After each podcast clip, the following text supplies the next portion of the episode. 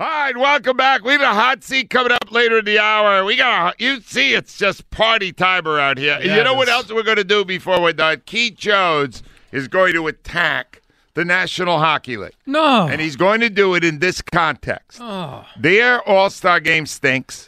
The Pro Bowl games from yesterday, please don't do that again. That was That Somebody was got hurt too, didn't they? That was That's terrible. amazing. I don't know how. And I'm going to just maybe? tell you, please, no more All Star games in any sport. They're all brutal now. Stop it. Don't do it the home run derby is amusing. Home run derby stinks. No, it doesn't. It's all terrible. So all that's coming up and on the line right now, Al. And he is going to be he's going to have two roles this week for us here at the morning show. Number one, he's going to report on all the whys and wherefores of the Eagles Right. as they prepare for the big Super Bowl against the Kansas City Chiefs. And two, he is going to be a gossip columnist, Oh. and he oh. is going to be naming celebrities all week with us. From Arizona, our own reporter, Eliot Shorr-Parks. Hi, Eliot. Hey, what's going on? How you guys doing? Now you understand you have the two roles this weekend, right? Oh, absolutely. Well, I already saw Ike Reese yesterday, so the star-studded already, all, all across, uh, all across Phoenix. All right. What was the flight like? Were, were there any Eagle fans Yeah. on your flight?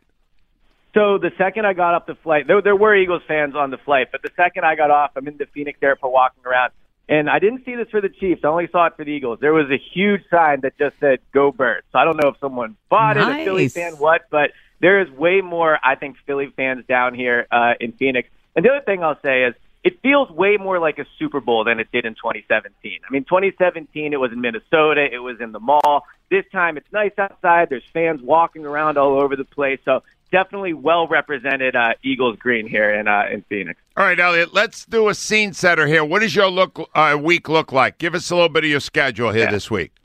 Well, tonight's one of the biggest nights uh, of the week is going to be media night, and and I really think this team specifically has a chance to win over all the neutral fans that there might be with their personality. So I'm really excited for uh, for tonight. Um, and then the rest of the week, I mean, the team is staying about 45 minutes outside of all like the Super Bowl hoopla down in uh, Phoenix. But uh, so they'll practice, I believe, Wednesday, Thursday, Friday, like they normally do. They'll talk to us uh, Tuesday, Wednesday, Thursday uh, at their team hotel. We won't get a chance to actually see them practice.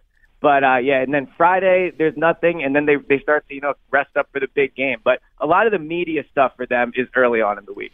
All right. So uh, uh, tonight, uh, this sounds like a bit of a dog and pony show. There, uh, twenty dollars. Oh, Fans can go in there. This is also where you're likely to see a lot of top celebrities. Oh yeah, yeah, and I mean you'll see a lot of things like like Nick Sirianni tonight. There'll probably be questions from you know kids, questions from all types of things. He might like salsa dance tonight. Like he'll be doing all types of things where you know it's gonna be it's gonna be a show. It's gonna be a show. And like like I said, Jordan Mailata, I'm sure he'll end up singing tonight. Jason Kelce will probably put on some type of show. It'll be interesting to see how Jalen handles himself. He can sometimes be pretty pretty kind of dull at the podium. But yeah, I mean it, it, t- tonight I'll, there will definitely be I would assume some celebrities at the event. All right, the Chiefs have uh, one big advantage here. They've been there three of the last four years, and this Eagles coaching staff has not ever gotten a sniff of a Super Bowl. They're all real young. How big a deal is that? Is that a big advantage for Andy Reid and the Chiefs?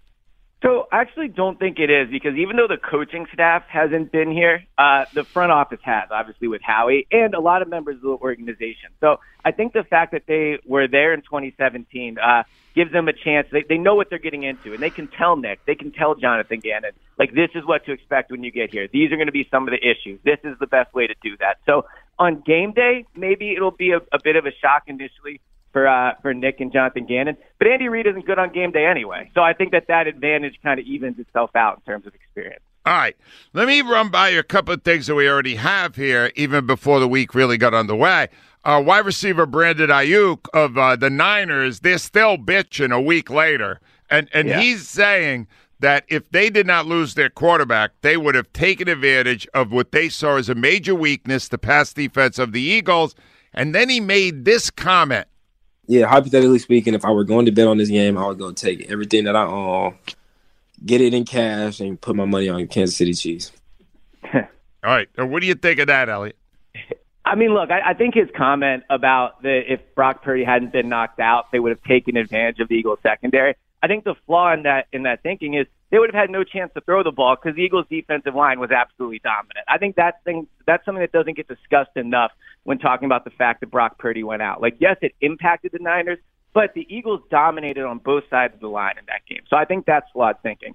As for the fact that he would put all his money on the Chiefs, I mean, he just sounds sour at that point. Like you can think the Chiefs are going to win. I think it's going to be a close game, but it's clear that he's still very salty that you know they went to Philadelphia and it wasn't even in a competitive game.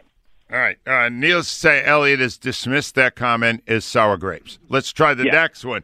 This is Nick Wright of Fox, and the issue came up of how how well Hurts played and whether he had a chance to be the MVP. Here's what Do I think Jalen Hurts is an MVP caliber player? No. And the thing is, I don't think anyone does. I think people are like him, which they should. I think they're impressed by how he carries himself, which it would be impressive for a 34 year old, much less a 24 year old. I think they root for him because he's kind of a sports underdog, because he lost his job at Alabama, because he wasn't a top 10 pick, a first round pick, he was a late second round pick. And because of all those things, and because some people are quarterback win zealots, they pretend to think he is a fully established player when he is not. All right. Uh, do you find that to be an intriguing take on the situation? No, I think this, that that take is boring. It's played out, and I, it's it's surprising to me that people continue to say the same things about Jalen and Nick throughout the whole season. The whole thing is, well, Nick Nick's not doing a good job because the roster's so good.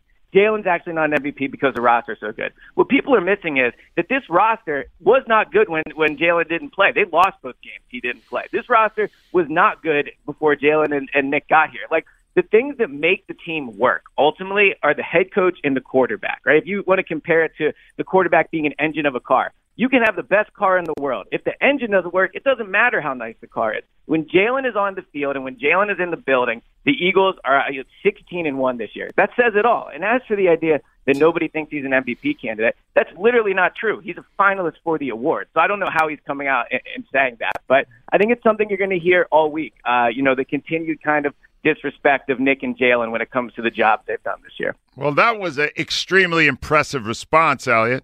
And uh, you have won the opportunity to come on again tomorrow at 9 to give us nice. reports from this big opening night. Are you prepared to do that for us? Well, I'll keep my eyes out for more celebrities yes, for you this time. I want big names, too. I'll Al try, Morganti yeah. once met Ronald Reagan when he was mm. the sitting president. Mm-hmm. If you All see right, uh, Joe Biden, I would not shock me if Biden got out there, Out Shock me. Or Jill Biden. Jill Biden might be out there. Jill, Bi- uh, uh, Jill Biden. Well, she's and you a know huge what Eagles else? fan. Yeah. Well, Eliot, if you meet Elliot, see if you can get a word or two with him that we could play. Because I would okay. love Eliot Shorr-Parks with uh, Bradley Cooper. Hmm. That's what you call audio magic. All right? There we go. Let's do I'll that. All right, I'll Eliot. Get, I'll get it done. Thank you, my friend. Eliot Shorr-Parks live from the Super Bowl all week. I'm counting the days out. Mm-hmm. Bonnie's up next. Hi, Bonnie. Hi, Angelo. How are you? I'm very excited and also quite nervous. What do you feel? I feel a little nervous, but